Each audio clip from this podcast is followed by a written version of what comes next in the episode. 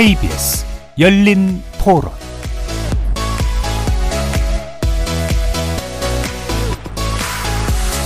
안녕하십니까. KBS 열린 토론 정준희입니다.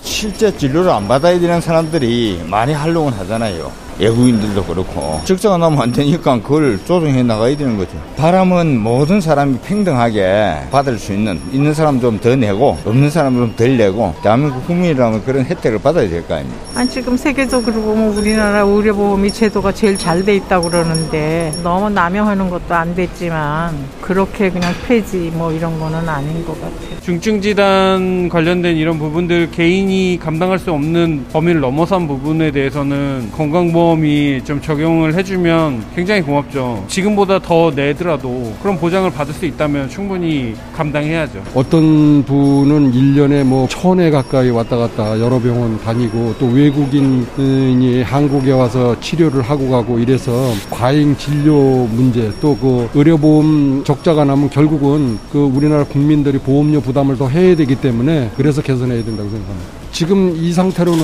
의료보험료를 계속 인상할 수밖에 없잖아요. 적자가 나니까. 인상을 해야 되는데 인상하지 않으려면 합리적으로 개선돼야 된다. 건강보험의 보장성을 강화하기 위해서 실시되었던 문재인 정부의 건강보험 정책, 이른바 문재인 케어가 사실상 무효화 수순을 밟을 것으로 보입니다. 윤석열 대통령은 이전 정부의 건강보험 정책이 재정을 파탄시켜 건강보험제도의 근간을 해쳤다며 해당 정책의 폐기를 공식화했는데요. 하지만 보장성 축소로 기울어지는 현 정부의 정책 방향에 대해 우려의 목소리도 있습니다. 의료 보장성과 재정 안정성의 적정한 기준은 무엇일까요? 논란의 대상으로 떠오른 문재인 케어, 그 성과와 한계에 대해서 진단해보고 우리나라 의료보장 체계가 나아가야 할 바람직한 방향에 대해서 논의해보는 시간 갖도록 하겠습니다. KBS 열린 토론 지금부터 시작합니다. 살아 있습니다. 토론이 살아 있습니다. 살아있는 토론, KBS 열린 토론. 토론은 라디오가 진짜입니다. 진짜 토론, KBS 열린 토론.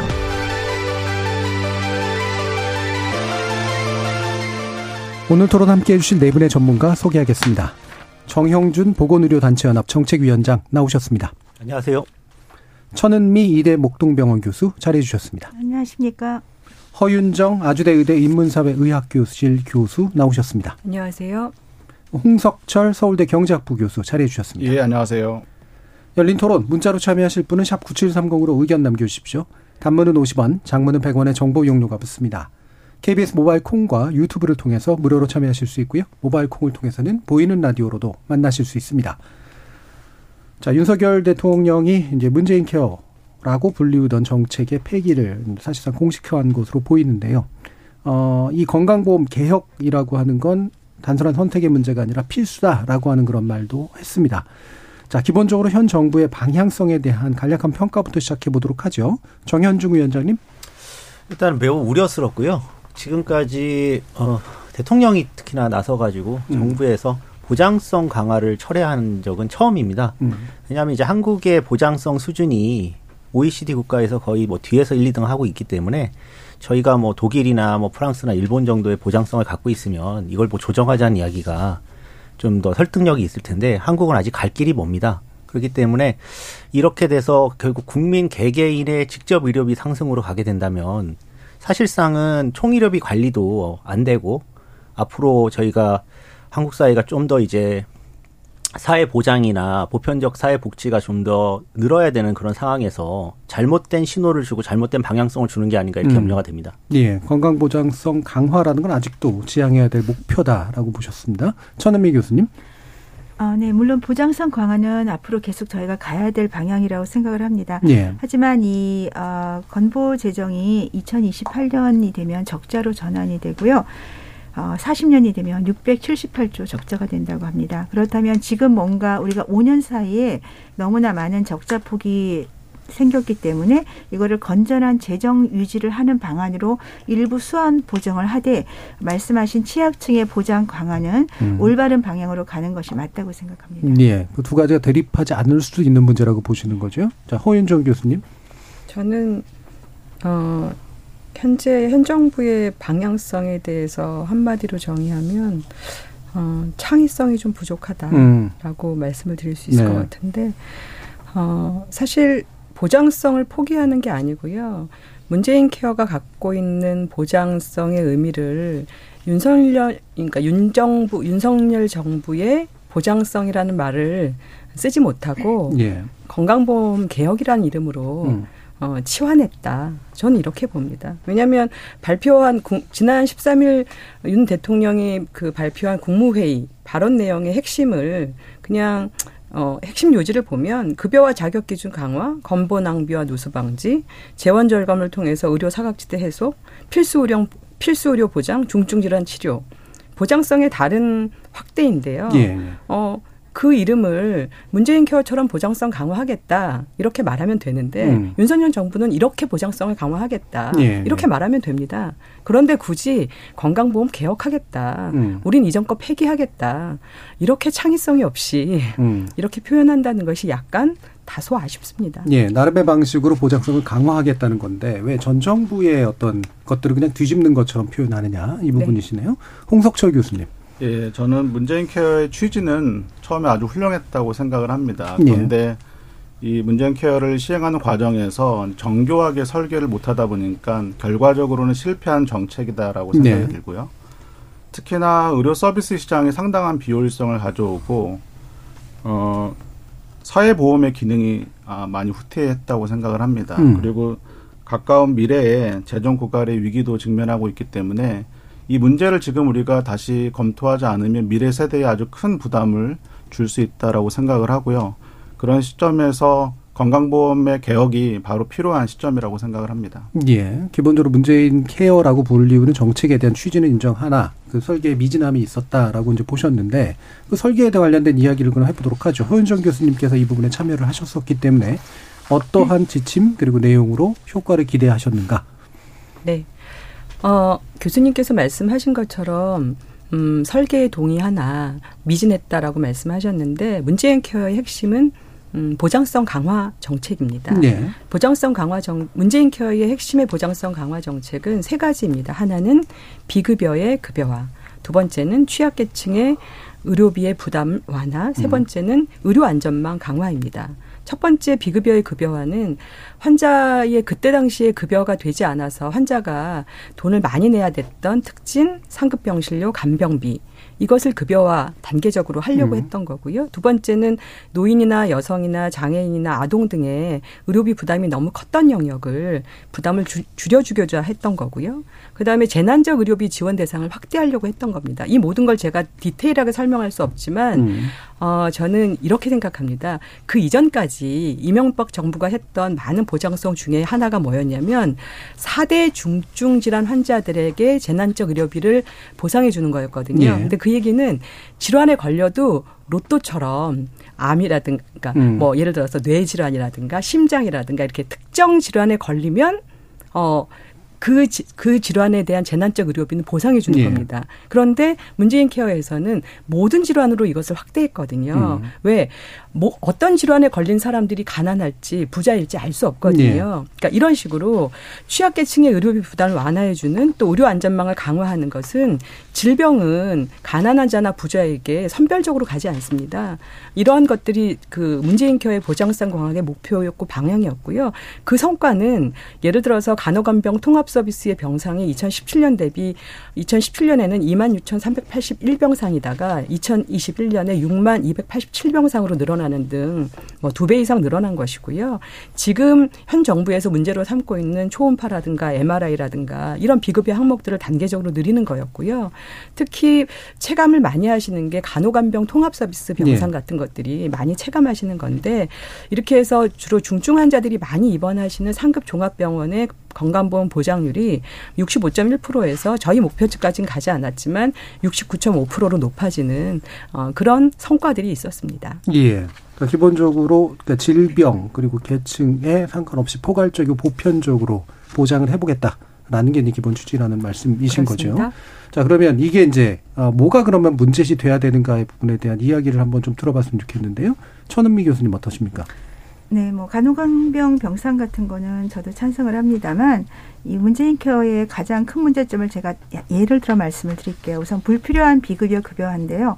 5년간의 진료 횟수나 그런 건 늘지 않았는데 비해서 2017년도에 70조 원이었고요. 그게 2021년 95조로 거의 30%가 증가했어요. 특히 의원에서 검사가 아주 현저히 늘었는데 우리나라 병상수가 OECD 3배고요. 그다음에 외래 진료가 3배가 높아요. 그만큼 불필요한 진료를 많이 하는데 단적으로 우리가 머리 MRI는 뇌질환을 보기 위해서 검사하는 거예요. 네. 뇌질환 검사 건수가 5년 사이에 904건에서 925건 거의 1.02배 하나도 안 늘었어요. 음. 그런데 신경과에선 치매를 검사할 때 MR 찍었고 내과에서는 뇌경색 때 찍는데 그것이 2년 3, 4, 3년 사이에 다 두통으로 변했어요. 예. 체다 질환 두통으로 변하면서 5년 사이에 10배가 증가했습니다. 그래서 1891억이 1조 8,576억이 됐는데 다 두통이에요. 예. 그러면 과거에는 우리가 병, 어, 내 MRI를 찍었을 때 이상이 없으면 보험을 못 받았는데 지금은 그냥 이상이 있는 것처럼 해도 되고 예를 들어서 발가락에 이게 골절이 됐는데 엑스레이로 되는 걸 다 MR을 찍는 거죠. 그 말은 음. 도덕적 해이가 분명히 있다는 거예요. 왜냐하면 네. 다른 사람이 다 의료진이 찍는데 나라고 안 찍어 나만 손 이런 생각을 가질 수 있게 정책이 문제가 있다는 거예요. 그러니까 우리가 비급여 항목을 늘, 어, 급여로 바꾸는 거를 반대하는 게 아니고 지금처럼 5년 사이에 10배가 MRI가 두통으로 다 바뀌었다면 이거 분명히 문제가 있는 거죠. 네.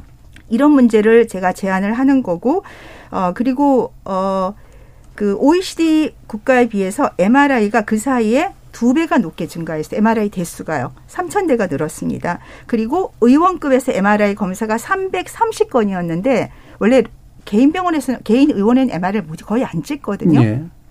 42배가 증가했어요. 그 말은 정책에 문제가 있다는 거는 누구나 저는 인정을 할 거고 좋은 쪽으로 하시는 거는 저도 찬성해요. 취약계층 당연히 보호해야 되지만 이런 불필요한 검사 이거는 분명히 수정이 필요하다고 생각합니다. 예. 그러니까 그, 불필요한 예. 아, 네. 그천 교수님 말씀하신 것처럼 문재인 케어가 설계 당시에 필요하지 않은 진료나 필요하지 않은 검사를 하거나 할 수 있다. 그리고 그것을 방만하게 해야 된다라는 목표를 목표를 두고 예, 설계되거나 운영되는 건 절대 아니었고요. 예. 어, 또 하나는 지금 두 분 교수님께서 이렇게 많이 늘어나는 거 문제가 있다 이렇게 보시는데 어, 당연히 문제가 있다라는 시각도 존재할 수 있습니다. 그런데 예를 들어서 과거에는 그 MRI나 초음파나 이런 시, 시, 그 수치들이요. 없었던 것이 아니고요. 그냥 환자 본인이 지출했던 그런 건수로 잡히지 않았던 것들이 음, 예. 이제 급여화되면서 비로소 잡히는 것이죠. 음. 그러니까 저희가 5년 안에 늘어나는 이 건수들이 제로에서 그 수치가 늘어난 게 아니라 음. 과거에는 환자 본인들이 그냥 지출해서 검사로 했던 것들이 이제 급여로 확인되는 것이니까 저희는 조금 더 냉정하고 음. 어 객관적으로 이 수치들의 그 면밀한 내용과 질을 좀 파악해 볼 필요가 있다 저는 그렇게 봅니다. 예. 환자가 이렇게 컵이나 물건을 사듯이 검사를 하는 게 아니거든요. 의료인에 의해서 그 검사가 시행되기 때문에 그 검사의 질과 양에 대해서 예. 저희는 조금 더 면밀한 모니터링이 필요하다라는 음. 관점도 저는 존중돼야 된다라고 생각합니다. 예. 일부 통계적 수치에 관련된 부분 이게 과장됐을 수도 있고 도덕적 해이 분명히 존재하는데 이 부분은 어, 정책의 목표에 의해서 나오는 것 부분은 아니다. 그렇습니다. 예. 자 그러면 일단 정영준 위원장님 말씀도 한번 좀 들어볼게요.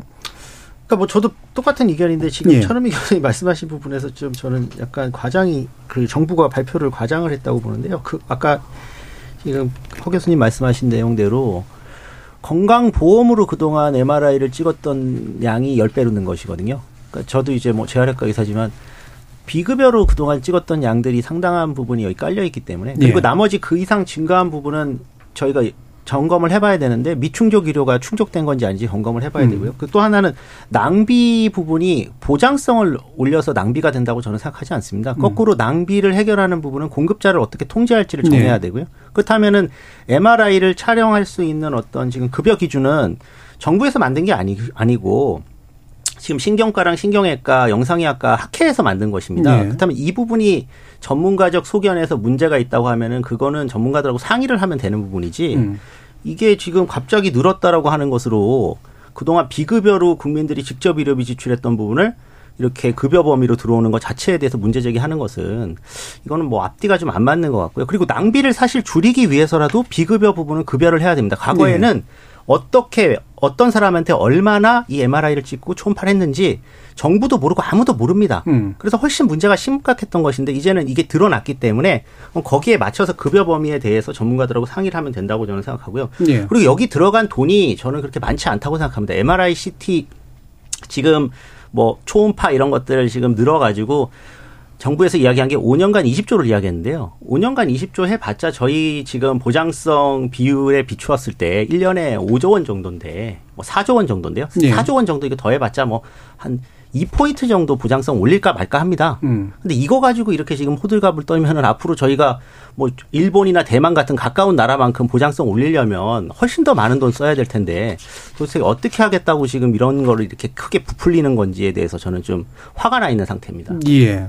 뭐 혹시라도 반론 있으면 더, 더 들어보도록 예. 하죠. 예, 석초 교수님. 저는 보장성이라는 걸 좀 더 큰 틀에서 봐야 될 필요가 있다고 생각이 들어요. 예를 들어서 문재인 케어에서 많은 이제 비급여를 급여화를 한 목적은 그 전에 이제 비급여를 많이 썼기 때문에 이걸 급여를 합의를 하면 의료비를 좀 부담을 덜어줄 수 있겠다라는 목적이 컸었는데 예. 실제로 그런 결과가 나왔는지를 보게 되면 전혀 그렇지가 않습니다.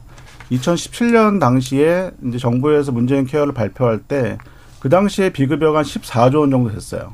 그 중에는 이제 의료비 부담이 있는 부분도 있었겠죠. 이거를 이제 급여화를 하게 되면 아, 비급여가 4조 정도로 또 줄어들 거라고 10조 정도 세이브가 될 거라고 생각을 했던 거죠. 근데 실제로는 그렇지 않았고 오히려 비급여가 2019년까지 한 17조까지 증가하게 됩니다. 그러면 이제 국민 전체의 의료비 부담을 보게 되면 정부가 처음에 생각했던 것처럼 비급여가 많이 줄어가지고 의료비 부담이 줄어든 게 아니라 전체 의료비가 다 같이 늘어나는 문제가 생기는 거죠. 네. 실제로 이제 건강보험의 어떤 보장성을 이제 보는 지표 중에 하나가 이제 건강보험 보장률입니다. 이거는 이제 뭐 급여의 본인 부담, 그리고 공단 부담, 그리고 비급여 이제 본인 부담까지 그걸 분모해 놓고 그 중에서 건강보험이 얼마나 보장하는지를 네. 이야기를 하는 건데요. 2017년에 62.7%였다가 최근에 한 65%까지 올라왔어요. 근데 원래 목표는 70%였거든요. 그때 당시에 만약에 비급여가 4조로 줄었다면 70% 달성이 가능했습니다. 네. 근데 안 되는 이유는 현재 설계 잘, 잘못되어 있기 때문에 비급여의 부담이 전혀 줄어들지 않았고 오히려 여러 가지 급여에서도 의료비가 늘고 비급여도 늘어나는 좀 기이한 현상이 발생하고 있는 네. 것이죠. 그 비급여 부분은 뭐 이따가도 사실 얘기해야 되는 부분이긴 합니다만 이른바 실손보험에 의해서 그게 과잉하게 쓰여서 생기는 그런 요소도 좀 있다고 보시나요?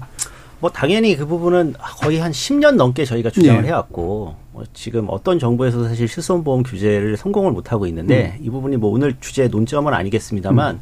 중요한 부분은 어쨌든 비급여 부분이 남아 있는 한 실손보험 시장은 늘어날 수밖에 없고요. 왜냐하면 네. 국민들이 입장에서는 의료인이 이런 이런 이런 처치나 치료가 검사가 필요한데 이거는 비급여라고 말을 했을 때 그거를 보장하기 위해서는 당연히 민간보험 들어야 네. 되지 않겠습니까?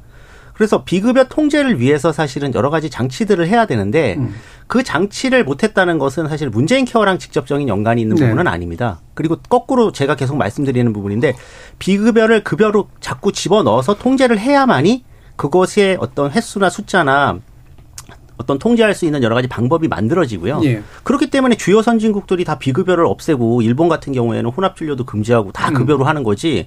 만약에 이게 그 비급여를 놔둬 가지고 그냥 놔두면은 총 의료비 증가가 더디게 된다라는 거는 전혀 사실이 무근이고 또 하나 추가로 미국이 지금 전체 국민 총생산의 거의 한 17% 정도를 의료비를 쓰는데 그렇게 된 이유 중에 하나가 사실 미국이 민간 보험사들이 마음대로 가격 네. 매기고 의사들하고 계약하기 때문 아니겠습니까? 그런 측면에서 주요 선진국이 하는 보편 보장 시스템이 훨씬 더 총의료비 관리에 좋다는 점을 네. 재차 좀 말씀드리고 네. 싶습니다. 그러니까 급여화 영역으로 집어넣어야 실제로 어떤 진료와 어떤 처치가 이루어지는지 알 수 있고 그 안에서 사후적으로 과잉하게 진료가 되는 부분들을 전문적으로 판단해서 이제 제거해 나가는 그런 작업을 할 수 있다. 네. 요 기본 논지신데요. 이 부분에 대해서 혹시 반론 있으십니까?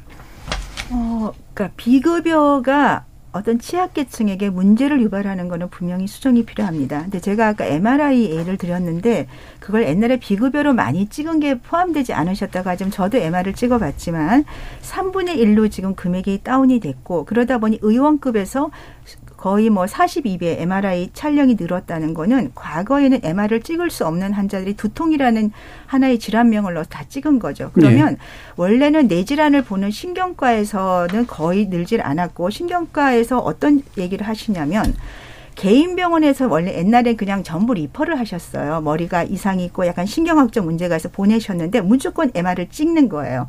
찍고 보내면 신경학적 검사를 했을 때 특수 부위에 이상이 있기 때문에 그분은 다시 특수 MR을 찍으셔야 자, 그 부분은 다시 과잉 네. 진료의 문제로 가시는 예, 예, 거니까요. 예. 급여화를 일단 해놔야 통계치를 확실하게 잡아서 사후적으로 과잉 진료의 문제를 통제할 수 있다라는 논리에 대해서 근데 급여화라는 게 말씀드렸듯이 예. 모든 비급여를 급여로 바꿀 필요는 없어요. 꼭 예. 필요한 급여가 있는 건데 그 급여화를 어떤 걸 할 건지를 정책적으로 잘 수정하는 것이 필요하지 전체 비급여를 다 급여로 한다. 그거에 대해서는 분명히 세밀한 그런 아주 델리키트한 그런 저는 정책이 필요하다고 네. 생각합니다. 그, 허 교수님. 네. 어, 문재인 케어가 그 지향하는 목표와 설계 방식에서 분명하게 미용이나 성형처럼 불필요하게 의학적이지 않은 영역이라고 하는 것들을 제외하고 급여화하겠다는 거였잖아요. 네, 그거는 당연하죠. 그렇죠. 네. 그러니까 지금 정, 정영준 선생님 말씀하신 것처럼 급여화의 영역의 카바리지를 그 전체를 넣고 모니터링을 해야만 음. 실제로는 비급여 영역이 어떤 것인지 급여 영역이 어떤 것인지가 필터 안에 들어와야 질도 양도 통제가 가능한 네, 것이지 않겠어요? 그렇, 그렇지 않, 네. 제가 말씀 네. 마무리할게요. 그 영역 안에 들어와야만 사실은 양과 질이 다 모니터링이 돼서 이게 국민 사실은 환자에게 돈의 문제가 아니고요. 저는 사실은 환자에게 과잉 진료든 과소 진료든 건강에 위해할 수 있거든요. 그래, 그래서 급여 영역과 비급여 영역이 반드시 모니터링 돼야 된다고 생각합니다. 네, 문재인 케어가 제가 해도 될까요? 아, 예. 그러니까 네. 문재인 케어가 네. 지향하는 이 목표와 설계와 과정이 5년이라는 것 기간 동안에 모두 다 깔끔하게 저는 완성됐다고 보지 않습니다. 그런데 이 기간이 실패했다. 이렇게 보기엔 너무 짧다. 이런 네. 측면이 있다라고 저는 생각합니다. 네. 네, 1, 2년 사이에 만일에 급속도로 의료비가 증가했고 MRI 건수가 증가했는데 실제적으로 내질환 건에 대한 MRI는 하나도 거의 늘질 않았어요. 그렇다면 그건 분명히 수정이 필요한 거라고 저는 생각이 들고요. 두통이라는 질환을 찍어보고 싶어서 찍는 건데 의료진도 권유를 하고 환자도 비용이 싸니까 찍고 입원을 해서 검사를 해요. 그런 건 분명히 잘못된 거에 대해서는 우리가 인정을 하고 수정을 하는 게 필요하다고 저는 생각을 하고요. 말씀하신 그런 급여화를 무조건 늘리는 항목에서 저는 사실 제 만성 질환 자들이 굉장히 많으세요. 그래서 호흡곤란 때문에 일을 전혀 못 하시는데 한 달에 한 번씩 입원을 하세요. 그런 분들에 대해서는 분명히 보장이 지속이 돼야 되고 하지만 우리가 MR을 그냥 심심해서 찍는다. 어, 머리 좀 아프다 찍는다. 발가락이 골절된데 MR을 찍는다. 이거에 대해서는 분명히 잘못된 점은 전 수정이 필요하다고 생각합니다. 예, 뭐 그 부분에 대해서 뭐 동의하지 않는 분이 있을 것 같지는 않고요. 그럼 그 문제로 나아가 보죠. 이런 이른바 과잉 진료나 의료 쇼핑, 뭐 공급자 측면에서도 봐서든 수요자 측면에서도 봐서든 이게 이제 지난 문제의 케어 때문에 현격하게 늘었고 따라서 이거의 재정 악화의 근본적인 원인이 됐다. 이렇게 이제 보시는지 일단 홍석철 교수님 말씀 주시죠. 예, 아까 그 문제 관련해서 좀 부연해서 말씀을 좀 드리면 예. 이 급여의 많은 항목들을 담아서 뭔가 보자라는 건 좋아요. 음. 뭐 보장성 넓히는 관점에서는 그런데 우리가 급여화를 한다는 얘기는 뭐냐면 본인 부담을 낮춘다는 거거든요. 예. 그러면 그거는 환자들이 또 지불하는 어떤 유효 가격이 상당히 낮아진다는 네. 얘기입니다. 그러면 이게 시장이기 때문에 이 소비자들이 가격이 변하게 되면 거기에 따라 상당히 민감하게 반응을 하는데 예. 예를 들어서 비급여 같은 경우에는 급여화가 안 돼, 예전에 안 됐던 이유는 여러 가지 이유가 있겠지만 어떤 가격 대비 의료의 어떤 품질, 기술의 품질 같은 게 낮았기 때문에 이제 급여화가 안 된 측면도 있거든요. 예. 그 얘기는 뭐냐면 상대적 가성비가 낮은 그런 서비스의 가능성이 많습니다.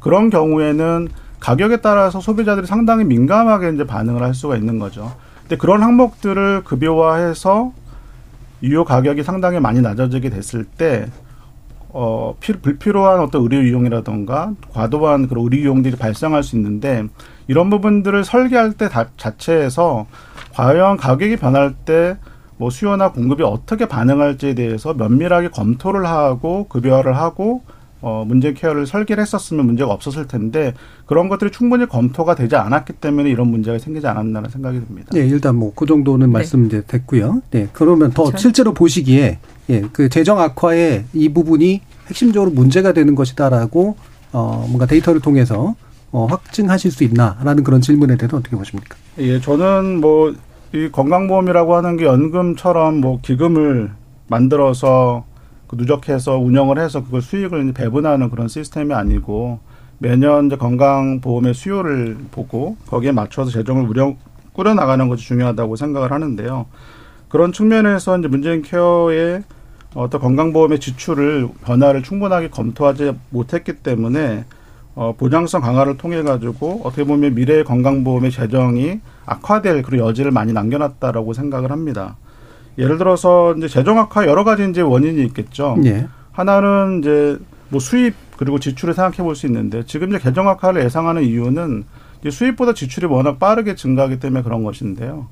이 지출이 늘어나는 여러 가지 이유들 중에 뭐 인구 고령화도 있을 것이고 뭐 물가 상승도 있겠지만 어, 가장 큰 부분을 차지하는 것 중에 하나가 과거에 비해서 병원을 더 많이 가고 병원에 한 번 갈 때마다 훨씬 더 조, 의료 이용을 많이 하는 이제 그런 문제들이 있는데 예. 그 이유 중에 하나는 저는 상당히 많은 비급여가 급여화 되는 그런 과정에서 발생하고 있다라고 생각을 합니다. 예. 그것이 과잉 진료에 의한 것인지 아닌지는 짐작 정도라고 보시는 건가요? 사실 과잉 진료인지 아닌지는 어떻게 보면은 어 아까 이제 여러 번 말씀하신 것처럼 과거에 그 미충족된 의료를 이 급여화를 통해 가지고 충족시키는 문제도 있을 예. 있고요.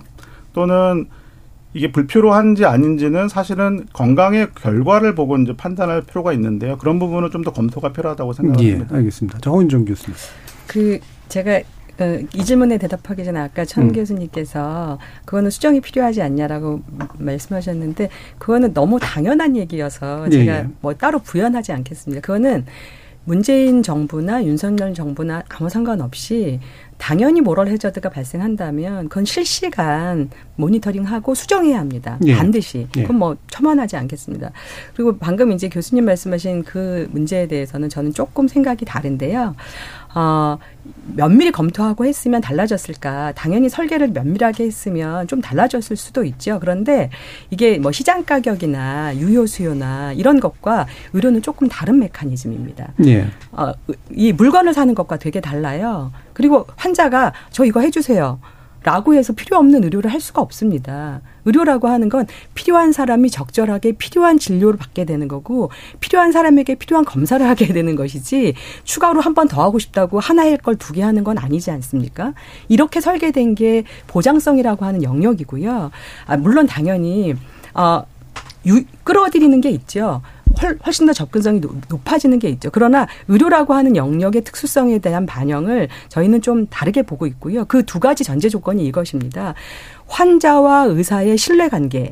를 저희는 기반으로 설계했다라고 하는 것을 기본으로 놓고 있고요. 두 번째는 그러면 문재인 케어가 갖고 있는 이러한 설계와 과정상의 문제가 실제로는 비용을 더 부추겼냐 어, 그렇게 보고 있는 관점에서 저는 어떠한 증거도 그렇게 확인될 수 있지 않다라고 보여집니다. 이유는 두 가지입니다. 하나는요. 아까 교수님 말씀하신 것처럼 고령화라든가 빈도라든가 이런 것들로 어떤 것도 쪼개져 있는 데이터가 확인되지 않습니다. 첫 번째는 코로나 때 진료를 받지 못해서 환자들이 병원에 간 빈도수가 상당히 줄었습니다. 예. 그런데 진료비는 늘었습니다. 환자들은 병원에 덜 갔는데요. 진료비는 늘었습니다. 예. 무엇의 반증일까요? 병원에 간 횟수와 진료비는 일치하지 비례하지 않습니다. 예. 네. 저희는 무엇으로 진료비와 그리고 이 빈도수를 확인할 수 있을까요?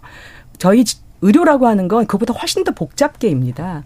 그래서 5년의 기간으로 평가하기에는 아직 좀 짧다. 저희는 좀 더 냉정하게 봐야 된다. 저는 이게 완벽했다거나 수정이 필요하지 않다거나 개혁하지 않아야 된다는 얘기를 하는 게 아니라 보장성 강화의 목표와 설계가 이런 목표를 추진됐다면 조금 더 냉정하게 뭘 보완해야 되고 이렇게 가는 건 옳다. 그러나 보장성 강화의 지향이 어 그것이 보장성 축소로 가는 그런 우려의 시그널을 주는 것은 적절치 않다. 예. 이렇게 이해하는 게 맞다라고 예. 봅니다. 그러니까 기본적으로 아직도 이제 판단하기에는 이르다라는 입장이신데요.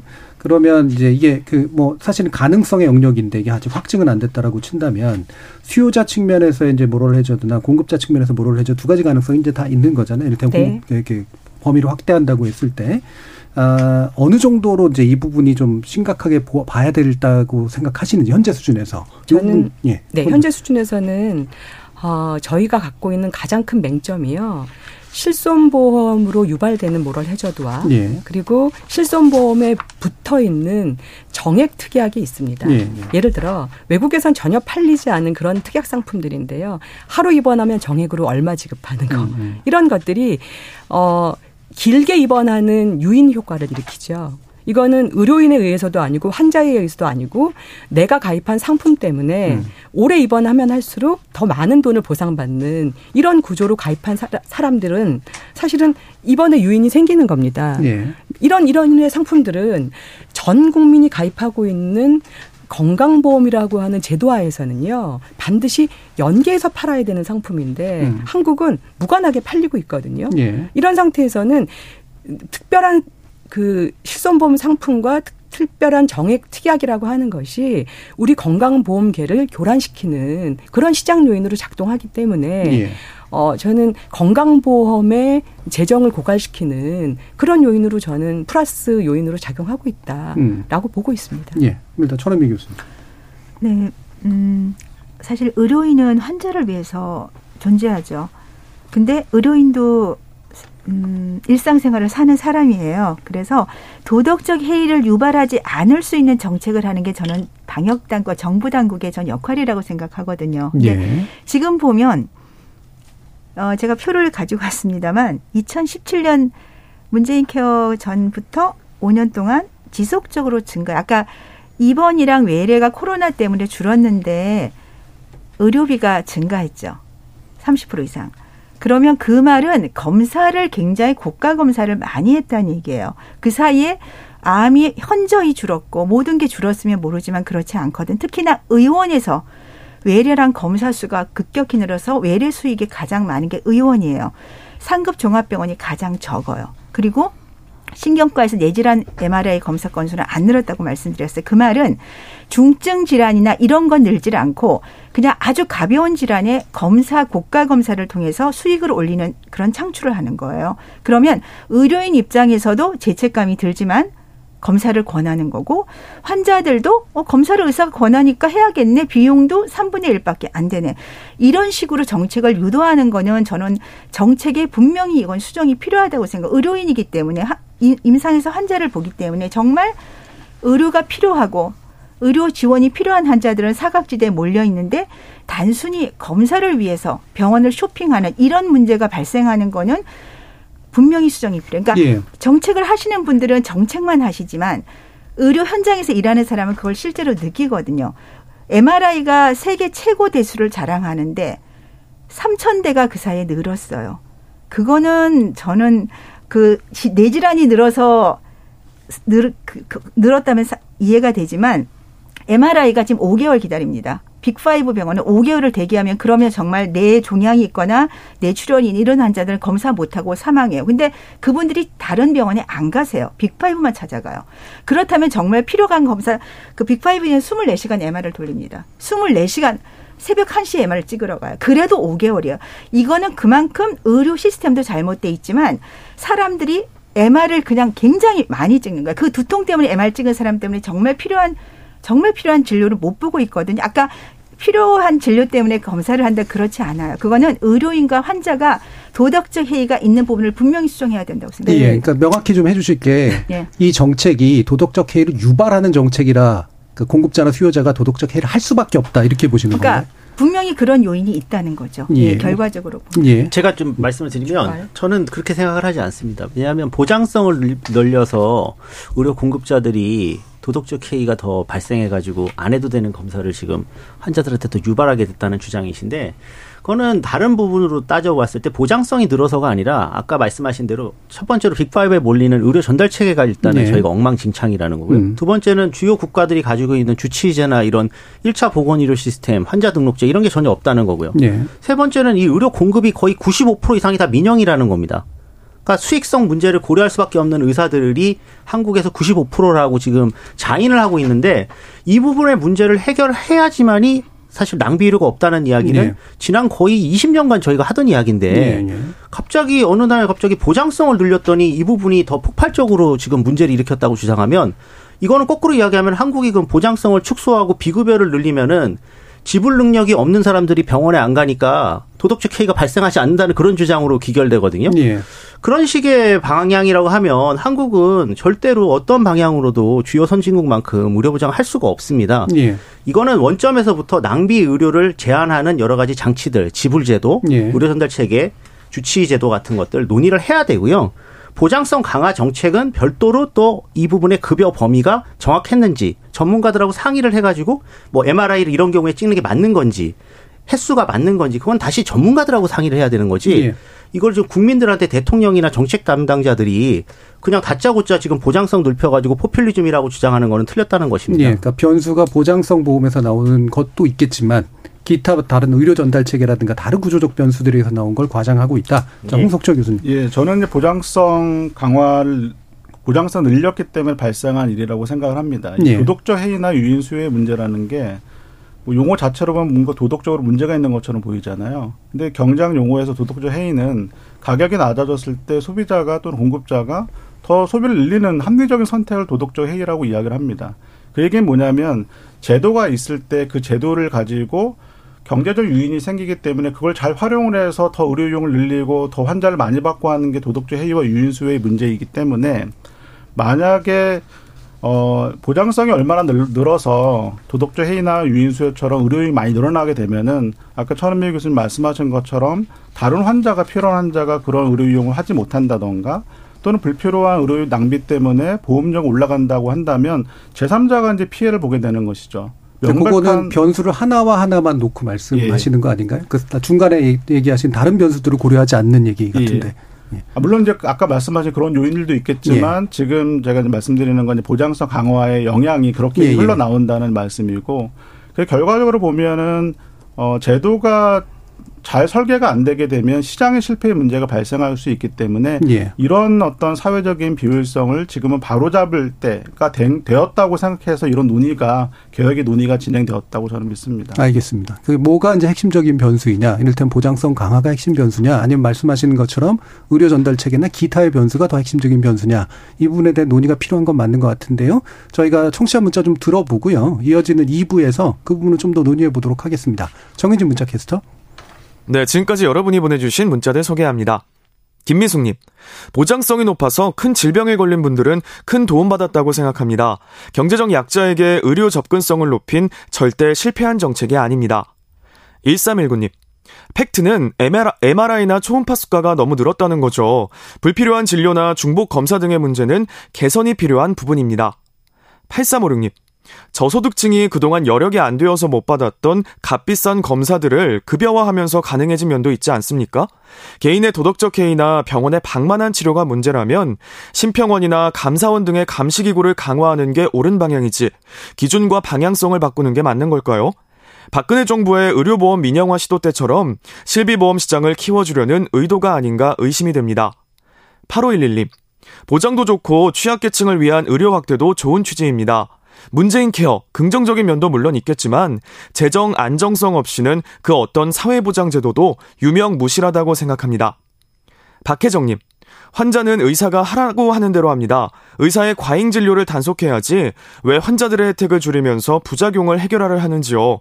의사의 의료 수가를 낮추고 과잉 진료를 철저하게 단속해야 합니다라고 보내주셨네요. 네, KBS 열린 토론. 이 시간은 영상으로도 생중계하고 있습니다. 유튜브에 들어가셔서 KBS 일라디오 또는 KBS 열린 토론을 검색하시면 지금 바로 토론하는 모습 보실 수 있습니다. 방송을 듣고 계신 여러분이 시민 농객입니다. 계속해서 청취자 여러분들의 날카로운 시선과 의견 보내주세요. 지금까지 문자캐스터 정의진이었습니다. 토론이 세상을 바꿀 수는 없습니다. 하지만 토론 없이 바꿀 수 있는 세상은 어디에도 없습니다.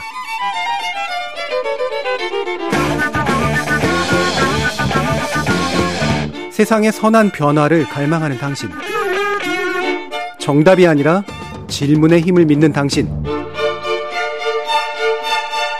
우리 KBS 열린 토론에서 만납시다.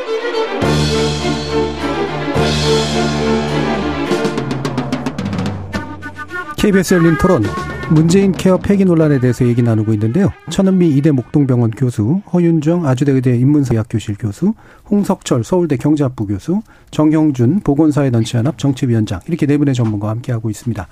자, 앞에 일부에서 이어졌던 논의를 원래 좀 더 구체적인 논의인데 이거를 바로 그냥 이어서 하면 어떨까 싶은데요. 아, 지금 이렇게 대립되는 논의가 결국은 보장성 강화라고 하는 정책 변화가 이른바 이제 수요자와 공급자 측의 도덕적 해이를 유발했고 그것이 재정에 지극한 불안정성을 가져오는데 기여했다라고 보시는 논의와 그거를 판단하기엔 일단 이르고 어, 그 중간에 있는 의료 전달 체계라든가 지나치게 민영화된 어떤 의료 시스템 그리고 실손 보험 같은 것들의 문제 이런 것들이 이제 어, 의료비의 증가라든가 현재 보, 어, 그 재정 악화라든가 이런 부분에 오히려 더 기여하는 측면들이 있다라는 논의에 충돌이 있어서요. 요 부분에 대한 생각들이 어떠신지 천은민 교수님 한번 말씀해 주시죠. 음. 말씀하신 대로 모든 것은 평행 같이 가야 된다고 생각합니다. 우리가 어, 보장성 강화를 먼저 선두에 너무나 크게 보따리를 풀었기 때문에 말씀하신 제일 중요한 건 해외처럼 1차 진료, 2차, 3차 이런 순차적으로 가야지만 우리가 수도권의 병원에 모이지 않는데 그걸 시행을 하지 않았고 또 필수 의료인 소아과나 산부인과 이런 흉부외과 등에 대한 지원책이 전혀 없고 가장 제가 느끼는 건 제가 의대생이었 때와 지금의 어, 지방과 수도권의 의료 격차는 너무나 현저합니다. 예. 그 말은 그렇기 때문에 국민들이 수도권으로 모이는 걸 저희가 탓할 수도 없어요. 그렇다면 지방 육성을 분명히 해야 되고 예를 들어서 분만을 하는데 수도권에서 분만하는 수가보다 지방에 분만할 때 수가를 더 올려준다든지 그것보다는 저는 해외처럼 각 지방별로 국립병원을 수도권의 국립병원 못지않게 키우는 게 굉장히 중요하다. 그렇다면 그리고 어 우리가 어떤 지역에 어떤 주 같은 데서 학생들을 더 우대해 주거든요. 더 많이 뽑아줘요. 그러면 네. 지방에도 그 학생들을 뽑되 그 학생들이 수도권으로 올라오지 않고 자기의 그 고향에서 최소한 전공 일을 하는 그런 좀 더 책임 의무를 가질 수 있는 시스템을 마련하면서 보장성이 같이 간다면 분명히 효과가 있을 거라고 생각해요. 네. 네, 그런 면에서 정부가 정책을 할 때는 한쪽으로 밀기보다는 어 모든 면에서 이렇게 장기전으로 우리가 꾸준하게 올라갈 수 있는 쪽으로 가는 것이 필요하다고 생각합니다. 예. 그럼 현재 문제시되고 있는 부분 음. 인정하시는 게 있는 거니까요. 의료 전달 체계의 네, 문제라든가 네. 공영성의 문제라든가 이게 강화되면서 보장성들이 같이, 같이 강화하는 네. 게 아니라 한쪽만 먼저 일단 해놨기 때문에 생기는 문제다. 네, 그렇다고 생각합니다. 예, 그이 부분에 있어서는 진짜 꼭 말씀을 드려야 될 것 같은데요. 청 교수님이 지적하신 말씀이 구구절절이 다 맞고요. 그런데 안타까운 건요, 교수님.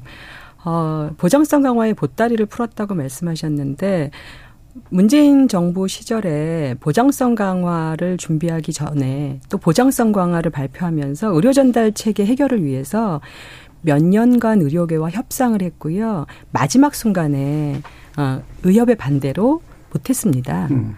이런 프로세스가 다 있었고요. 또뭐 흉부외과 지원 전혀 없다. 그렇지 않습니다.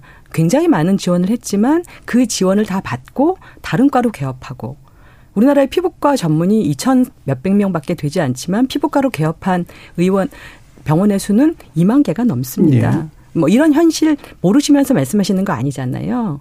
예. 지방에서 개업하고 지방에서 일할 수 있는 의사 숫자, 의사 뭐 그 그런 학생 하고 싶은 게 정부 마음이었는데 그 한 명을 늘리려고 하는 그 제도에 대해서 그 전공이 파업하면서 아무것도 합의된 게 없지 않습니까? 예.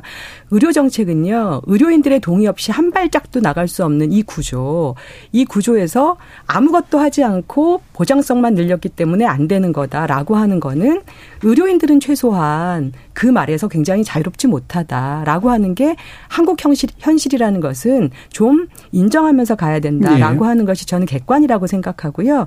그리고 어, 전이 말씀에 대해서 비난하거나 비판하고 싶지 않은데 저희가 홍 교수님이나 청 교수님께서 아까 말씀하신 것에서 저도 의대에 있지만 어 굉장히 냉정하지만 엄중하게 생각해야 될 측면이 하나가 있고 이 부분은 제가 꼭 말씀드려야 되겠다고 생각합니다. 어, 한국에서 이런 류의 토론이 있을 때 간과하는 것이 있습니다. 그게 뭐냐면, 아, 가격이 낮으니까 의료인들에 의해서 모랄 해저도 일어나는 것 되게 당연하다. 그리고 그거는 정부가 통제해야 된다. 반드시 그렇지 않습니다. 어떻게 의사나 변호사나 목사나 이런 전문가들을 정부가 100% 통제할 수 있습니까? 그런 나라는 이 세상에 존재하지 않습니다. 전문가들은 자율적 통제가 가장 우선시 되는 존재들입니다. 그래야만 가장 효과적인 통제가 되는 존재들입니다. 어떻게 그런 프로페셔널들을 정부가 다 통제할 수 있다고 믿습니까? 저는 그렇게 생각하지도 않고 그렇게 되는 나라도 존재하지 않습니다. 자율성인 자율적인 통제가 먼저 전제되고 정부의 통제가 있을 수 있는 것이죠.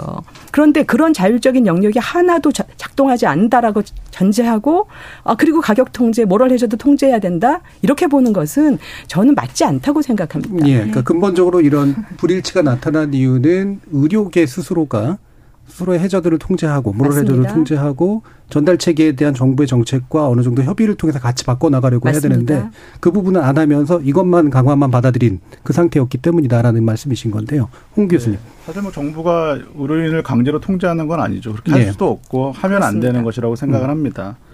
그런데 자발적으로 통제되는 것이 안 되기 때문에 제도적인 보완이 필요한 것이죠. 예. 예를 들어서 지난 정부에도 2000년쯤, 2020년쯤에 MRI 뇌 MRI 이용이 너무 많아지다 보니까 정말로 심각한 뇌의 어떤 기능과 관련된 MRI가 아니면 기존에는 이제 본인 부담률이 한 20, 30%였다가 이걸 80%까지 상향 조정을 했습니다. 그러니까 그건 제도적인 이제 보완을 한 것이죠. 그러니까 그만큼 그 전에는 자발적인 통제라던가 또 자발적인 합리적인 의료 이용이 안 되기 때문에 그런 제도를 보완했다라고 저는 생각을 하고요. 네. 저는 이제 건강보험의 보장성을 당연히 해야죠. 그런데 어떤 보장성을 늘리냐가 중요하다고 생각을 합니다. 그러니까 두 가지를 생각해 볼 수 있는데 하나는 의료적인 필요성이 낮고 과도한 의료 이용까지 우리가 보장할 필요 필요가 있느냐. 또 다른 측면은 뭐냐면 그러한 것들은 최소화하면서 아까 청취자 이제 문자에도 보면 이제 그런 말씀들을 많이 하시더라고 중증 질환에 대한 보장이라던가 예. 또는 취약계층에 대한 보장이라던가 이런 필요한 의료 보장을 더 늘리는 건 좋지 않겠느냐 이 문제라고 저는 생각을 합니다. 그런데 이게 중요한 이유가 뭐냐면요. 점점점 재정에 이제 문제가 생기다 보면 이제 보험료도 올라가게 될 텐데 그럼 과연 우리가 불필요한 의료 보장까지 해주는 그런 상황에서는 보험료가 높아질 때 과연 이걸 사람들이 정말 수용할 수 있는 마음이 생길 수 있는가? 저는 이제 그런 마음이 점점점 사라질 거라고 생각을 합니다. 그러니까 어느 정도 건강보험이 효율성을 담보하지 못하면 지속 가능성도 문제가 생길 수 있다라는 측면에서 우리가 건강보험의 보장성의 방향을 잘 만들 필요가 있다고 네. 생각합니다. 그러니까 정부가 직권을 쓸 수 있는 보장성 영역에서 설계를 좀 더 정교하게 하면 어느 정도는 문제를 해결할 수 있다. 이런 쪽의 입장이신데요. 네, 제가 예. 조금 반론이 되겠습니까? 어느 반론이신가? 여기에 대한 반론이신가? 근데 방금은 요 발언을 요, 홍 교수님께서 네. 하셨기 때문에 여기에 대한 얘기를 듣고 반론을 네, 다시 듣는 걸로 하죠. 네. 혹시 정영준 위원장. 아, 예, 뭐 저도 뭐 그 큰 그림에서 뭐 음. 틀린 이야기 하신다고 생각 안 하는데 그 부분은 근데 이제 중요한 거는 두 개를 동시에 해야 된다고 하는데 과연 동시에 어떤 방식으로 할지에 대해서는 현재 아까 대부분의 뭐 동의하시는 것 같은데요. 공급 개혁을 해야 됩니다. 지금 공급 개혁 해야 되는데 공급 개혁이 지금 공급자 저항 때문에 안 된다는 이야기 지금 네. 저희가 하고 있는 거고 음. 저도 의사 입장에서 좀 죄송하게 생각하는데 한국의 의료 전문가주의 수준이 이거밖에 안 돼가지고 이렇게 됐다고 이야기하면서 국민들의 실질적인 의료비 절감책을 도입하지 않는다는 거는 책임 반기라고 저는 생각하고요. 음. 이거는 별개로 당연히 주장해야 되는 거고 그리고 재차 제가 말씀드리는 건데 이 MRI나 초음파나 이게 급여가 되면서 이 급여 기준은 정부에서 만든 게 아니거든요. 비의료인들이 만들 수 있는 게 아닙니다. 이거는 네. 전문 학회에서 만든 거고 그분들이 그러면 만약에 이 급여 범위에 이런 MRI 초음파 급여 기준이 약간 과잉 진료를 부추길 수 음. 있거나 현재 한국 시스템에서 문제가 있다고 하면 학회에서 그건 공식적으로 해결해야 될 부분이지 전 국민을 대상으로 지금 이거는 토론해 가지고 해결할 수 있는 부분이 아니라는 네. 걸 스스로 기준을 엄격하게 하라는 얘기죠. 아니 그거는 어쩔 수 없습니다. 네. 왜냐하면 의료 시장이라는 부분이 저희 보건경제학 뭐 교과서 같은 데도 처음에 나오는 게 정보 불균등성 가능성이 매우 심해서 시장 실패가 예견돼 있다는 게 기본적인 전제고 네. 시장 실패가 예견돼 있으니까 뭐 영국이나 뭐 프랑스나 독일이나 다 보편적 건강 보장하는 것이죠. 그렇게 이제 생각을 해봤을 때는 이런 시장 실패 예측 부분을 가지고 고려를 해서 사실 이 도덕적 해이 부분 때문에 보장성을 늘리지 못한다는 것은 거꾸로 납득할 수가 없고요. 그리고 보장성 강화를 못하는 어떤 지금 중요한 문제로 아까도 계속 나온 게 민영보험 지금 시장이 네. 거론이 되고 있는데 민영보험 시장을 통제할 수 있는 가장 좋은 방법이 비급여를 그 비용 효과성 평가에서 거기서 필수 의료 부분은 빨리 급여하는 겁니다. 그렇게 했을 때 민영보험 시장을 저희가 줄일 수가 있습니다. 네. 자, 그러면 반론을 어느 쪽에다 하실지 모르겠습니다만 일단 발언 기회를 드리도록 네. 하죠. 어, 우선 그 우리 의료인들이 어 인원수를 늘리지 않아서 안 된다 말씀을 하셨어요. 자, 저는 항상 의료인들 의대생도 늘려야 된다고 말씀을 드리고 있는데 문제는 그 의대생을 늘렸을 때 말씀하신 대로 그 의대생들이 우리가 필수 인력, 소아과, 흉부외과, 외과 이런 데로 지원을 하느냐 안 해요. 왜? 수가의 문제가 분명히 있습니다. 그 수가에 대해서 정부가 정말 정책을 잘 만들어서 예를 들어서 소아과에서 예방 접종을 6세 미만을 할 때는 최소한 두세 명이 그 아이를 돌봐야지 주사를 놓을 수 있지만 성인은 가서 맞아요. 자, 소아 마취를 할 때 여섯 명이 거기에 붙습니다. 그 수가를 주시나요? 안 줘요. 그렇기 때문에 문제가 되고 우리가 마취과 의사가 나왔는데 마취를 걸 의사가 없어요. 왜? 다 통증 클리닉으로 갑니다. 그거는 정책의 문제죠. 의사들을 탓하기 전에 정책이 제대로 됐다면 분명히 해결이 될 수 있고 지방에서 의대를 졸업했을 때 지방에 정말 좋은 병원이 있다면 부모님이 거기 계시기 때문에 거기서 수련을 받고 거기서 할 거예요. 그런 정책을 우리가 차분하게 차근차근히 정책을 보완을 해서 만들면 해결이 됩니다. 그리고 의사들 수가 많아지면 당연히 좋겠죠. 우리나라가 MRI나 어떤 그런 대수는 거의 3배인데 의사 수는 0.7배. 분명히 작습니다. 그건 의사들의 어떤 독선이 아니고요. 의사 수를 많이 양성해봤자 지금 말씀하신 대로 피부과 전문의 몇천 명인데 그 몇 배가 많아요. 성형외과도 마찬가지예요. 그러면 우리가 편하게 돈이 되는 쪽으로 갈 수밖에 없다는 그거를 정책으로 보완을 하는 것이 정부의 역할이라고 생각하고 물론 시간이 걸리겠지만 지금까지 2, 30년 동안 못한 거지만 못했으면 지금부터라도 저희가 정말 어떤 그러니까 국민들뿐 아니라 의료인 그리고 정부가 협상을 해서 저는 환자를 생각한다면 충분히 할 수 있다고 생각하거든요. 그래서 예, 그 예. 시발점이 아까 MRI처럼 조금 과다 이런 검사를 하는 거를 보완하는 것부터 시작해서 그다음에 지방의 의대와 지방의 병원을 육성하는 것. 저는 그것이 먼저 가면 지금 말씀하신 것이 천천히 천천히 보완이 될 거라고 생각합니다. 예, 교수님 저는 아까 교수님 말씀하시는 그런 정책의 보완이 필요하다. 그리고 그게 정책의 영역이다에 어 어떤 어떤 반론도 없습니다. 당연히 필요한 거고요. 그것이 문재인 케어는 아닙니다. 보건의료 정책의 개선은 반드시 필요하고 실시간 문제가 되는 것들은 보완이 필요하고 그리고 어떤 정부도 보완이 필요한 정책의 개선을 위해서 노력하지 않았던 정부는 없습니다. 다만 그것이 굉장히 오래 걸리고 어, 상대가 있는 것이기 때문에 지난해 보이고 어려운 것이지 특히 이제 교수님 말씀하신 것처럼 성인 한 명을 진료할 때보다 아동 한 명을 진료할 때 사실은 상대적으로 수가가 낮죠. 이런 식의 것들은 반드시 개선이 필요하고 우선적으로 보완돼야 되는 것에 저는 정말 격하게 공감하고요. 다만 이제 홍석철 교수님 아까 말씀하신 것에서 그 재정 문제를 문재인 케어에 대해서 예. 말씀하셨는데 예. 제가 이, 이 말씀 한번 드려볼게요. 이게 굉장히 옛날 버전인데요. 2021년도에 나온 페이퍼인데 한번 들어보세요. 외국인 무자격자의 보험 이용에 대해서 점검한다. 요양병원 부적정 장기 입원을 억제한다. 불법 사무장 병원을 근절해서 재정 누수 요인을 줄여 줄인다. 그래서 보건복지부가 수요와 지출 관리를 통해서 건강보험의 재정 적립금 규모를 유지한다. 이게 맞습니다. 예. 문재인 문재인 케어에서 했던 재정 관리 방안입니다. 뭐가 다르죠? 현재 윤 정부가 예, 내세우고 있는 뭐가 다르죠? 예. 네. 이게 같은 맥락, 제가 그래서 같은 내용의 다른 이름인데 창의성이 부족하다라고 예. 앞서서 그렇게 얘기했던 겁니다. 예. 그러니까 여타 수단들은 기본적으로 유사한데 핵심은 이제 보장성 문제는 좀 맞습니다. 다른 게 다른 거죠. 그렇습니다. 그게 이제 문재인 케어 폐기라고 하는 새로운 정책으로 이름 붙일 만한 것이냐. 네. 뭐 이 부분에 대한 얘기 뭐 나머지 좀 해야 될 것 같은데요. 네. 그래서 현재 윤석열 정부가 내세우는 이게 이제 이름을 윤석열 어, 문재인 케어 폐기로 얘기하는 게 맞느냐와 함께 네. 이 방식으로 나아가면 현재의 문제를 그럼 해결할 수 있는 거냐? 요거를 가지고 한번 논의해 보도록 하죠. 예. 정영준 제가, 제가 먼저 말씀드리면 예. 전혀 해결할 수가 없습니다. 지금 윤석열 정부에서 또 다른 그 공포 마케팅인 재정 파탄론 들고 나오면서 네. 대통령실에서 이제 그 반론 자료에다가 2040년에 678조 원 건강보험이 적자가 난다고 이야기를 했는데요. 음. 이게 박근혜 정부 때 기재부에서 당시에 2060 재정 전망이라는 페이퍼를 내면서 그 당시 2023년인가 2년이 되면은 사실은 완전히 건강보험 재정이 고갈된다고 주장하면서 나왔던 건데 이분들이 사는 생각은 이 보건의료 부분의 어떤 시장 실패에 대한 고려가 전혀 없고 이게 또 그냥 단순히 일반 재화랑 똑같이 보면서 보편 보장을 하면은 국민들이 되게 나태해질 거다라는 그런 사고를 저는 깔고 있어서 당시에 국민연금이나 모든 사회보험을 개혁하겠다고 했던 걸로 네. 기억합니다.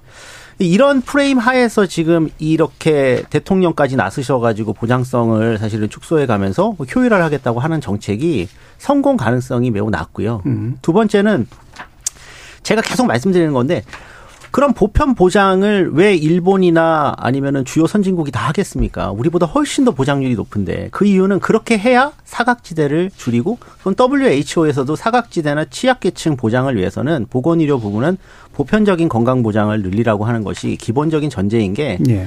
아까 허윤정 교수님 말씀을 하셨지만은 이게 저희가 지금 이렇게 선택적으로 찾아가지고 진료를 보게 할 수 있는 것도 아니고요. 그리고 이게 이후에 또 후불로 만약에 뭐 재난적 기업이나 이렇게 해서도 곤란한 게 당장 돈이 없어서 응급 진료를 못 받고 당장 돈이 없어서 수술을 못 받는 단계에서 지연이 되면서 문제가 발생하기 때문에 보편 건강 보장을 하고 있는 거고 저희가 당연히 지금 뭐 GA 국가 바라보는데 대부분의 나라가 하는 제도로 가는 것이 맞지 이걸 역행한다고 하는 정부의 방향은 완전히 저는 퇴행이라고 생각을 합니다. 예. 가치론적 퇴행도 있고 이를테면은 재정 문제라든가 이런 거 지적하고 있는 것들은 교정할 효과는 있다고 보십니까? 근데 이제 재정 부분이 저는 과도하게 잘못 측정이 돼 있다고 생각하고요. 음. 아까 그 부분은 홍석철 교수님도 말씀하셨는데 건강보험은 1년 단위 재정 환산이기 때문에 뭐 만약에 저희가 내년에 심각한 파탄이 발생하면 거, 기에 조정을 해가지고 의료 행위 숫자라든가 아니면은 보장 내용을 가지고 조정하는 수는 있을 거라고 저는 생각하지만 예. 누적해서 670조가 무슨 적자가 난다는 거는 있을 수가 없는 일입니다. 과잉 추계라는 말씀이시죠? 완전 예. 과잉 추계고 이 계산법 자체가 완전히 틀렸고 예. 건강보험을 좀 추가로 말씀드리면 건강보험은 흑자도 문제입니다. 남아 있는 돈이 있다는 거는 예측했을 때 내년 의료비 저희 지출보다 국민들이 의료 이용을 덜 했거나 아니면 보험료를 많이 걷었다는 이야기입니다. 예. 그래서 만약에 이게 적자가 발생한다면 그 적자의 내용을 살펴서 아까 뭐 여러 가지 보완을 해야 되겠지만은 누적해서 무슨 매년 30조씩 적자가 누적돼서 600조가 된다 이런 거는 완전 공포 마케팅이고 괴담이고 음. 이거는 한 국가의 재정 관료들이 해선 안 되는 일이라고 제가 말씀드리고 싶습니다. 예. 자, 홍석초 교수님. 예, 저는 뭐 앞으로 30년 후에 건강보험 재정이 어떻게 될 건지 예측하는 그 수치의 현실성의 문제는 아니라고 생각하고요. 음. 거기서 보여지는 어떤 메시지, 어떤 위기에 대한 어떤 메시지가 더 중요하다고 생각을 합니다. 좀 더 현실적으로 따져보면 앞으로 이제 5년에서 10년 정도 예측은 저는 매우 중요하다고 보고요. 음. 원래 예측이라는 게 정말 그렇게 되기를 바라는 게 아니라 당연히 몇백 조의 적자가 난다고 하면 그 안에 그걸 해소하려고 여러 가지 노력들을 하겠죠. 공포 마케팅 어느 정도 필요하다? 예, 아, 뭐 필요하죠. 그런 예. 메시지 던질, 던질 예. 필요가 있는 거고. 예. 어떻게 보면 5에서 10년 사이에 건강보험 재정이 고갈된다는 건 상당히 현실성이 있는 문제이기 때문에 예, 예. 이거를 아무런 손을 놓고 그때를 기다리는 것이 아니라 지금부터 뭔가 개혁을 할 필요가 있다라는 거죠. 미래, 음. 미래 세대를 위해서요. 그런데 이제 지금 정부의 어떤 건강보험 정책이라고 하는 게 뭐 언론에서는 이거를 뭐 문재인 케어의 뭐 폐지 수순으로 들어간다 이렇게 음. 얘기를 했는데 정말로 정부가 그런 얘기를 했나요? 저는 그런 얘기를 들어본 적은 없어요. 오히려 그것보다도 제가 생각할 때는 아까 그 허 교수님께서 말씀하실 때는 과거의 정책과 지금의 정책이 차이가 없다고 했는데 예. 저는 이제 이번 정책에서 가장 두드러기 나타나는 MRI나 CT에 대한 얘기를 먼저 한 것이지 후속적으로 나올 여러 가지 정책들은 어떻게 보면은 건강보험의 여러 가지 보장성 측면에서는 뭐 가격이라던가 또는 본인 부담이라던가 또 비급여 관리라던가 이거를 한 번쯤은 대대적으로 개편을 하고 점, 점검을 하는 그런 정책이 나와야 된다고 생각을 합니다. 예. 그런 측면에서 보면 그 범위 안에 문재인 케어가 있을 텐데 그렇다고 과거에 비급여에서 급여한 거를 다 비급여로 돌리지는 않을 거란 말이죠. 예. 그러니까 폐지는 아니, 아니라고 저는 생각을 하고 예. 하지만 개혁 수준의 큰 개선이 있어야지 앞으로 5년, 10년 내에 건강보험 재정의 어떤 위기를 지금 준비할 수 있다라고 생각하는 예. 것이죠. 뭐 물론 공식적으로 정부나 대통령이 그 말을 쓴 것 같지는 않고요. 언론이 이제 그 부분을 붙인 건 맞는 것 같은데 제가 아까 이제 도입해서 얘기는 했지만 이전 정부의 건강보험 정책이 재정을 파탄시켜서 건강보험제도의 근간을 해쳤다. 라면서 이제 정책의 상당 부분을 바꿔야 된다라고 말한 건 강도는 굉장히 센 건 맞는 것 같습니다. 예, 허은정 네. 교수님. 그, 저, 제가 다르지 않다라고 말한 게 아니고요. 모든 정부는 다 건강보험 보장성 강화 정책을 하는데 그게 지난 정부는 문재인 케어라는 보장성 강화 정책을 했고 현 윤석열 정부는 필수 의료를 강화하는 그러한 보장성 강화 정책을 하는 것이죠. 이 정부의 칼라에 맞게 예. 예 그런 다른 이름이다라고 저는 보고 있고요. 다만 윤석열 케어 이런 거 맞습니다. 이런 맞습니다. 거죠? 예. 네, 저는 그렇게 생각합니다. 예. 다만 이전에 추진했던 보장성 강화에 만약에 모럴 해저드가 문제가 있다. 그건 당연히 실시간 개혁해야 되는 것입니다. 그건 항상 이루어져야 되는 것이지 그게 특별하지 않다라고 저는 보여집니다. 왜? 추진 과정에서 문제가 있으면 당연히 개혁해야죠. 추진 과정에서 문제를 설계하는 정부는 없습니다. 문제를 알고 설계하는 정부가 어디 있습니까? 추진하다 보면 문제가 발생하는 것이고 발생하는 문제는 반드시 개혁해야죠. 그런데 꼭 문제를 설계했고 그래서 그것을 네. 없애야 되는 것처럼 그런 프레임을 씌우는 것은 부당하다. 음. 이렇게 보는 것입니다. 네, 그러니까 정책의 집행 과정에서 나서는 문제를 해결하려고 정책을 만드는 게 아니라 기존 정책이 문제를 설계했다. 그렇죠. 이렇게 이제 표현한다는 말씀이신 예, 거죠. 예, 천은미 교수님. 네. 어, 문재인 케어의 폐기가 아니고요. 문재인 케어에서 잘못된 점을 수정을 네. 하겠다는 저는 그런 정책이라고 생각을 하지 보장성 축소는 절대 아닙니다. 보장성은 앞으로도 계속 확대가 돼야 되고 우리나라가 더 경제가 발전하면 의료도 분명히 더 올라가야 돼요. 단지 의료 쇼핑을 365일 진료를 보는 분들 그리고 해외에선 사실은 우리가 의료 혜택을 전혀 못 보는데 우리나라는 정말 혜택이 쉽고 그죠? 그런 조금 우리가 모든 국민들이 동의하는 그런 부분들을 수정을 하는 것이고 취약계층에 있거나 만성 질환으로 일을 못 하면서 진료는 계속 봐야 되는 그런 분들에 대해서는 의료 혜택뿐 아니라 다른 재정 지원 분명히 필요하고요. 지금 소아 환자들이 입원을 못 하죠. 지금 어 2017년 몇 년 전만 해도 80% 소아과 지원인데 지금 16%입니다. 앞으로 우리 태어나는 아이들은 진료를 못 볼 수 있어요. 그리고 흉부외과 없어서 외국에서 수술 이런 우리 현상에서 그냥 막연히 아 그렇게 될까 생각하지만 의료 현장은 현실이거든요. 그렇다면 그런 거를 수정할 수 있는 게 문재인 케어의 폐기가 아니라 윤석열 정부의 올바른 쪽으로의 저는 우리 의료 케어라고 생각을 하거든요. 네. 네 그런 쪽으로 전 생각을 하고 했으면 좋겠습니다. 자, 그러면 이번 정부에서 나름대로 수정하고자 하는 것 중에 뭐가 가장 그런 면에 맞는 거라고 생각하시나요? 우선 지금 말씀드린 어떤 불필요한 검사, 그 검사로 음. 인해서 많은 진단이 된 게 아니고 단순히 재정 악화만 할게 그런 걸 어, 수정을 하는 것이고 음. 그리고 말씀드린 정말 의료 쇼핑이 어떤 게 있냐면요. 병원을 몇 개 돌아다니면 약을 사요. 약을 파시거나 그 약을 가족이 먹었다 그래요. 그리고 음. 일주일 만에 또 오세요, 한 달. 음. 그런 잘못된 거를 우리가 제한할 수 있는 정책이 필요한데 지금은 그런 제한할 수 있는 정책이 없거든요. 그러니까 그런 거를 통해서 국민들이 믿고 또 어느 병원에 가도 진료가 동일한 거예요. 그러니까 빅파이브가 아니라 본인이 사는 지역에 대학병원, 종합병원에 갔을 때 같은 진료를 볼 수 있는 그런 수준으로 만드는 게 저는 의료의 선진화라고 생각하거든요. 그러니까 멀게 생각할 수 있지만 이번 윤석열 정부의 정부에서 어느 정도 올려놓는 것이 저는 이 문재인 케어 폐기가 아니라 그 수정 보완하는 그런 정책이라고 생각합니다. 예, 알겠습니다. 자, 그러면 뭐 이제 슬슬 마무리할 시간이 다 됐는데요. 한 1분 정도 남짓으로 얘기해 주시면 될 것 같습니다. 아, 혹시라도 오늘 얘기했어야 되는데 부족한 부분이 있다고 보시거나 또는 이제 다른 분의 논의 속에서 좀 수정이 필요하다고 생각하시는 부분이 있다면 마지막으로 한번 말씀을 주시도록 하죠. 홍석철 교수님부터 의견 들어볼까요? 예, 뭐 저는 여기 계신 분 다 의료인이신 것 같아요. 예. 그래서 저 혼자는 경작자인데 예. 이제 경작자 입장에서 이제 앞으로 이제 건강보험 정책을 어떻게 바라봐야 되는지 말씀을 드리고 싶습니다. 예. 의료 서비스 시장이라고 하는 것이 이제 환자가 있고 또 의사와 이제 병원이 있습니다. 근데 아까 천은미 교수님 말씀하신 것처럼 환자도 그렇고 병원도 그렇고 의사도 그렇고 뭐 사, 사람이기도 하고 상당히 경제적인 인센티브에 민감하게 반응을 하는 그 주체입니다. 각각의 주체들은 이제 서비스의 가격이 변하거나 본인 부담이 변할 때 어, 반응하는 정도가 상당히 다르고 그런 반응하는 정도라고 하는 게 뭐 진료비 지불 제도라던가 전달 체계에 따라서 사실은 다 다르기도 합니다. 그래서 우리가 이제 건강보험의 정책을 만들 때는 어떤 대의적인 철학만으로는 좋은 정책을 만들기는 상당히 한계가 있다라고 음. 생각을 하고 정말로 그런 정책으로 인해서 수요자와 공급자가 어떻게 반응을 하고 그걸로 인해서 장기적으로 재정에는 어떤 영향을 줄지에 대해서 꼼꼼하게 점검을 할 필요가 있다라고 생각이 들고요. 아마 이번 정부에서도 새로운 정책들을 계속 만들고 어 과거의 정책들의 어떤 정상화하는 과정을 할 텐데 그 면에서도 시장의 변화를 아주 꼼꼼하게 들어보는 그런 노력이 필요한 음, 것 같습니다. 알겠습니다. 경제학자 다운 네 그런 걱정이셨습니다. 자 허윤정 교수님. 네, 문재인 케어는 어, 아픈데 병원 문턱이 높은 분들의 문턱을 줄여 드리려고 하는 목표로 추진됐던 정책입니다. 하지만 그 과정에서 어, 모럴 해저드가 있었다. 그리고 그 과정에서 생기는 많은 부작용들은 그것이 어떤 것이든 반드시 개선이 필요합니다.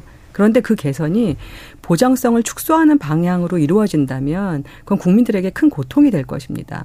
건강보험은 어, 능력만큼 내고 필요만큼 쓰는 방식으로 사회적 연대라는 가치로 끈끈하게 묶여 있는 우리 공동체가 가지는 굉장히 중요한 자산입니다. 그리고 이 자산은요, 의료인인, 의사를 대표되는 의료인이 국민과 어떻게 신뢰관계로 묶여 있느냐라고 하는 굉장히 중요한 그런 가치로 또 연결되어 있습니다.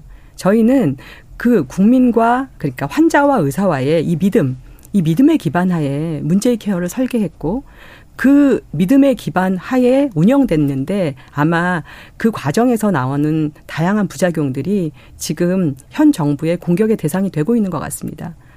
개선할 것은 반드시 개선해야 하지만 그것이 보장성의 축소로 이루어지지 않도록 어, 잘 그렇게 설계돼서 운영되었으면 하는 그런 바램입니다. 네, 천원미 교수님 말씀 듣겠습니다. 네. 아, 윤석열 정부는 보장성 축소 절대 하지 않을 걸로 생각하고요. 앞으로도 확대하려고 생각합니다. 이제 앞으로 건강보험 추진, 방, 추진 방향은 저는 노인 인구가 굉장히 늘고 있어요. 1년 전보다 11.5% 늘었거든요. 그러면 노인 인구가 늘게 되면 당연히 만성 질환이 늘게 돼요. 네, 그러한 점에 대해서 우리가 보장성을 확대를 하는 것이고 그러기 위해서는 필수 의료가 강화가 돼야 돼서 지방 병원이나 지방 의대 육성을 해야 됩니다. 그런 면에서 우리가 단순히 보장성 강화 목적이 아니라 전체 의료가 그리고 고령 만성 질환에 사각지대에 계신 분들을 보장할 수 있는 그런 쪽으로 저는 확대하는 것이 필요하다고 생각합니다. 예, 좀 더 취약적인 측면들 네, 아, 집중을 한 그런 보장성 확대. 자, 정영중 위원장님. 저는 뭐 오늘 이 토론을 하게 된 이유가 이야기를 다 들어보면 상당히 저희가 공통점이 많습니다. 근데 네. 이렇게 하게 된 게 대통령이 사실 음. 이 건강보장 문제를 되게 정치화해가지고 음. 정확한 워딩이 이 보장성 강화 문제를 포퓰리즘으로 몰았거든요. 음. 인기영합주의로. 이런 식으로 하시면 곤란하다는 거고 거기다가 재정 당국이 또 추가를 해서 위기 메시지를 이렇게 공포 마케팅 수준으로 내는 거는 이건 너무 정치적인 것이라고 저는 판단이 됩니다. 근데 이게 정치적으로 해결할 수 있는 부분의 문제가 아니거든요. 네. 정치적으로 저희가 뭐 무슨 수술을 보험을 해줄지 안 해줄지 해 줄지 그걸 어떻게 결정합니까? 그러니까 그런 식으로 자꾸 문제를 후퇴시키지 말고 나가야 되고요. 그리고 또 이제 의료비 관련해서는 건강보험 재정 문제를 지금 정부가 계속 이야기하는데 사실 초점이 돼야 되는 거는 전 국민 총 의료비 문제입니다. 건강보험 재정 아무리 저희가 잘 지키면 뭐 하겠습니까? 총 의료비 늘어나고 비급여 늘어나면 아무 소용이 없습니다. 정부가 지금 집중해야 되는 거는 전 국민이 가지고 그 의료비에 쓰는 총액을 가지고 관리하고 그 중에서 최대한 많은 부분을 공적인 건강 보장이 해서 음. 사실은 외국처럼 저희가 병원에 돈이 없어서 못 가지 않는 사태를 만드는 것이 핵심입니다. 예. 그래서 좀 약간 이 정치화되어 있는 문제들의 원론으로 다시 돌아가기를 음. 좀 호소드립니다. 알겠습니다. 자, KBS 열린 토론 오늘 논의는 이것으로 정리할까 하는데요. 오늘 함께해 주신 네 분, 허윤정 아주대의대 인문사회학 교실 교수, 홍석철 서울대 경제학부 교수, 정형준 보건의료단체 연합 정책위원장, 그리고 천은미 이대목동병원 교수 네 분 모두 수고하셨습니다. 감사합니다. 감사합니다. 감사합니다. 정부 정책은 언제나 딜레마에 부딪힙니다. 더 많은 이들이 더 많은 혜택을 받게 하는 것과 이를 위한 재정 운용 그리고 분담 체계를 마련하는 일이 늘 조화롭게 해결되는 건 아니기 때문이죠. 정부마다 지향하는 가치관과 철학이 좀 다른 까닭에 딜레마의 어느 한쪽을 더 중시하지 않을 수 없는 것도 사실입니다. 대신 무엇이 다른가를 명확히 밝히고 그 결과에 대해 국민에게 동의를 구하는 게 중요하지 마치 정답과 오답을 가를 수 있는 것처럼 말하는 게 중요해 보이지는 않습니다. 지금까지 KBS 열린 토론 정준이었습니다.